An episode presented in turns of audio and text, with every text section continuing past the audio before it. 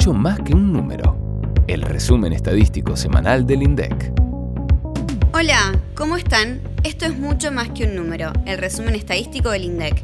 Pasó una nueva semana con mucha actividad. Sí, como ves en la ilustración, fueron 11 las publicaciones que difundimos en los últimos días de septiembre. Pero no te preocupes, en unos pocos minutos te vamos a contar lo más importante que tenés que saber.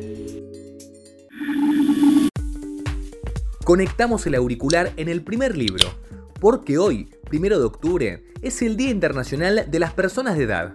Esta jornada fue establecida por Naciones Unidas en 1990 con el objetivo de promover iniciativas que garanticen el pleno goce de sus derechos y asegurar un envejecimiento digno y seguro. Por esta razón, en el INDEC difundimos un dossier estadístico en el que caracterizamos a las personas de 60 años y más con información sobre su perfil demográfico, su situación económica, la salud y el bienestar, las condiciones de las viviendas, el hábitat y los entornos sociales. Exactamente. El dossier presenta información sobre el envejecimiento de la población por provincia y también por género. El índice de feminidad, por ejemplo, muestra una mayor sobrevida de las mujeres por sobre los varones. ¿Sabías que por cada varón mayor de 85 años hay 2,43 mujeres? Esa información y mucho más la vas a encontrar en la publicación que difundimos hace pocas horas. Y si querés, compartila con los más grandes de tu familia. Seguro les va a interesar. Cambiamos de tema y pasemos a los resultados del comercio interior de esta semana. Nos referimos, claro, a los supermercados, a los autoservicios mayoristas y a los centros de compras. En el caso de los super y los mayoristas, las ventas en julio mostraron incrementos en la comparación interanual, no solo a precios corrientes, sino también a precios constantes. Sin computar el efecto de la inflación, en los super fue de un 4,2% y de un 7,9% en los mayoristas. En cuanto a los centros de compras, las ventas totales a precios constantes crecieron 285% con respecto a julio del año pasado. En esta publicación encontrás la distribución de las ventas en cada uno de los 10 rubros. ¿Y qué compramos los argentinos en los shoppings? De cada 100 pesos, 42 se gastan en indumentaria, calzado y marroquinería, 14 en ropa y accesorios deportivos y 13,5 en los patios de comidas, alimentos y kioscos. Recordá que también podés acceder a la facturación por regiones del país y por metro cuadrado, además de tener información sobre el personal ocupado en los 79 centros de compras relevados en todo el país. Un dato más, en julio casi 3 de cada 10 permanecieron inactivos, ya sea por estar disponible para alquilar, por reformas o por otras razones de cierre provisorio. Otra de las publicaciones de la semana con datos de julio fue el estimador mensual de actividad económica, el EMAE, que, recordemos, mide el nivel de actividad económica y permite tener un anticipo mensual de la evolución del Producto Interno Bruto del país, el PIB. Para la sección Marco de referencia, tenemos justamente una pregunta sobre el PIB, así que estén atentos y atentas. En la comparación con el mes anterior, el índice sin estacionalidad exhibió una suba de 0,8%. Respecto del mismo mes del año pasado, observamos un incremento del EMAE de 11,7%. De esta manera, en los primeros 7 meses del año, el índice mostró una alza de 10,5% respecto del mismo periodo del 2020. ¿Y cuáles fueron los sectores que mostraron el mayor crecimiento con relación al año pasado? Pesca, con un 251,6%, otras actividades de servicios comunitarios, sociales y personales, con un 88%, y hoteles y restaurantes, con un 55,4%. Te dejamos el enlace en la descripción del informe para que puedas conocer la evolución del resto de los sectores e incluso ver su incidencia en el nivel general. ¡Animate! Pasemos al siguiente libro de nuestra colección, a ver, ¿cómo se distribuyeron los ingresos entre abril y junio de este año? El ingreso medio de la población con ingresos fue de 43.907 pesos en el segundo trimestre del 2021, de manera que el ingreso per cápita para el total de la población fue de 26.021 pesos. Estos resultados se obtienen en base a la encuesta permanente de hogares, la EPH. ¿Qué es la encuesta permanente de hogares y por qué es tan importante? Puedes enterarte en cuestión de segundos en nuestro indeccionario. Pero ahora sigamos con la información de esta semana. Más de tres cuartos de los ingresos de esta población son laborales, mientras que los restantes provienen de jubilaciones y pensiones, alquileres, cuotas de alimentos, subsidios o ayuda social de los gobiernos, por citar los principales. Este informe contiene muchísima información para analizar. ¿Y te animás a aprender algo nuevo? Por ejemplo, ¿cuál es la relación de dependencia de las personas ocupadas? ¿Qué quiere decir esto? Que vamos a averiguar cuántas no están ocupadas cada 100 que sí lo están. En el decil 1 de la población, es decir, la décima parte que percibe menores ingresos, la relación de dependencia de no ocupados sobre ocupados es 310. Ahora bien, si consideramos el decil 10 de la población, es decir, el de mayores ingresos, la relación de dependencia entre los no ocupados y los ocupados se reduce a 49. Nuevo concepto aprendido. Esta semana también difundimos los datos de incidencia de la pobreza e indigencia del primer semestre de 2021. En la primera mitad del año, el porcentaje de hogares por debajo de la línea de pobreza alcanzó el 31,2%, que representó al 40,6% de las personas. Dentro de este porcentaje, el 10,7% de las personas se encuentra además por debajo de la línea de indigencia, lo que representa al 8,2% de los hogares. En la descripción te dejamos el enlace del informe para que veas cómo fue la evolución en el tiempo de la pobreza y la indigencia, además de encontrar el dato por región y por grupo etario. En el cuadro 2.3.2 de la página 6, por ejemplo, accedes al detalle por edad. Entre los niños y niñas de 0 a 14 años, la tasa de pobreza fue de 54,3%, mientras que en los adultos de 65 años y más, la incidencia fue de 13,8%. ¿Comenzamos el repaso de los informes trimestrales? Arranquemos con la industria farmacéutica, que presentó un nuevo resumen ejecutivo. Contanos, ¿te sirven este tipo de lecturas rápidas que preparamos en la primera página de las publicaciones?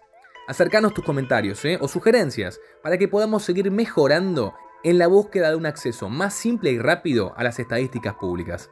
Pero vayamos a los datos. Las ventas totales de la industria farmacéutica en el segundo trimestre del año llegaron a 135.420 millones de pesos, un 75,8% de facturación más respecto de igual periodo del 2020.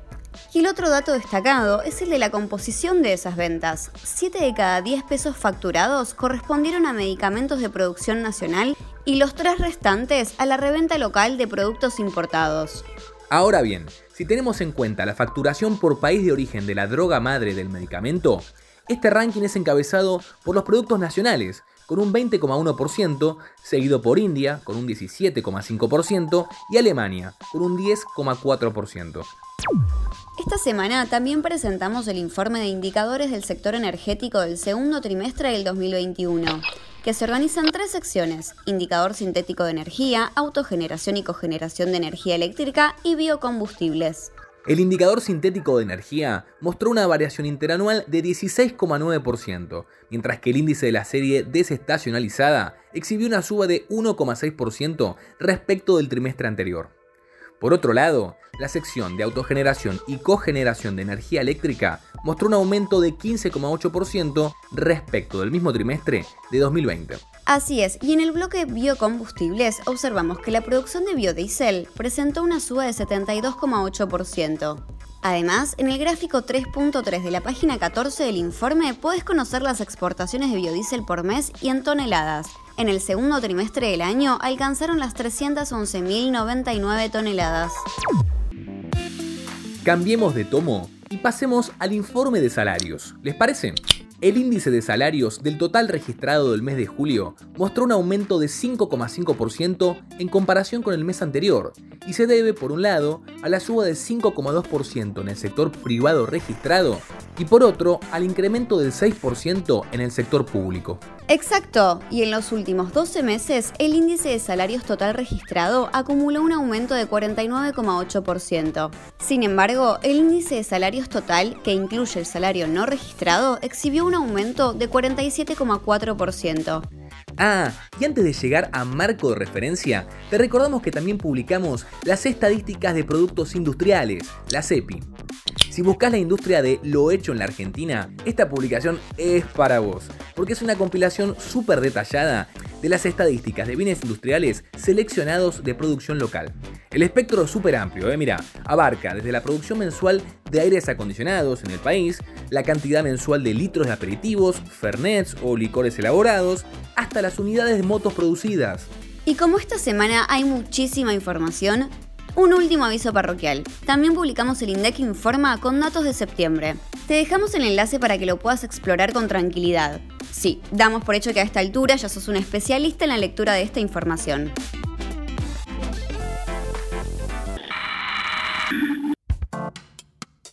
Marco de referencia.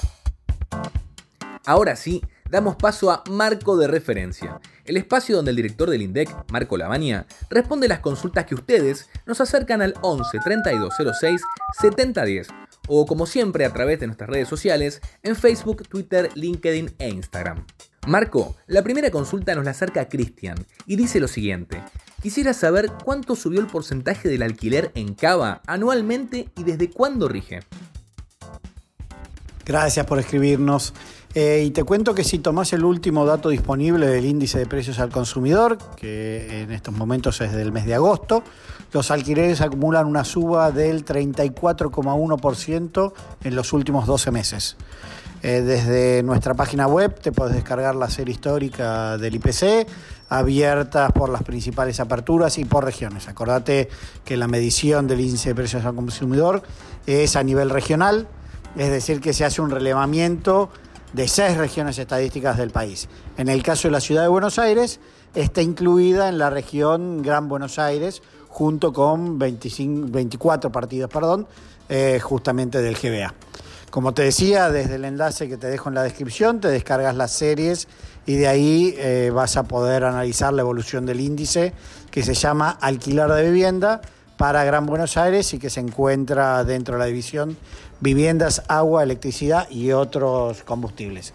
Ten en consideración también que acá el índice va relevando eh, mes a mes, con lo cual puede estar incluyendo eh, alquileres vigentes que se ajustan según un contrato que ya tiene algunos años y alquileres nuevos, o sea, con un contrato de alquiler nuevo.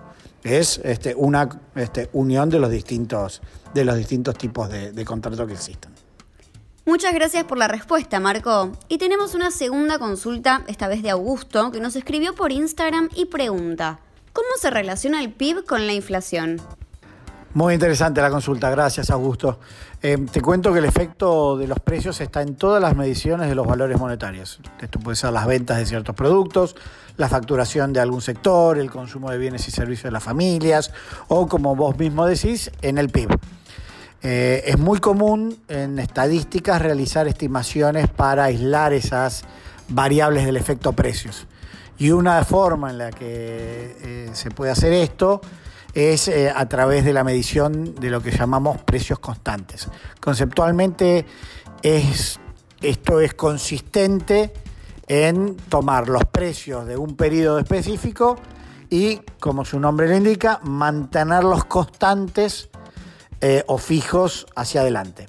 De esta manera la variación que te va a mostrar la variable eh, que, estés midiendo va a responder ya no a los precios, sino a la dinámica de las cantidades. Como te decía, hay muchas variables oficiales que van a precios corrientes, es decir, que tienen el impacto también de la inflación eh, y que el INDEC calcula también en forma constante, que sacándole el efecto de la inflación y considera la parte corrientes. Una de ellas justamente es el PIB.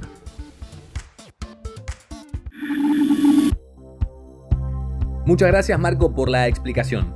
Llegamos al final de este episodio que tuvo muchísima información, ¿no? Igualmente te vamos a adelantar como siempre lo que nos espera en los próximos días de octubre.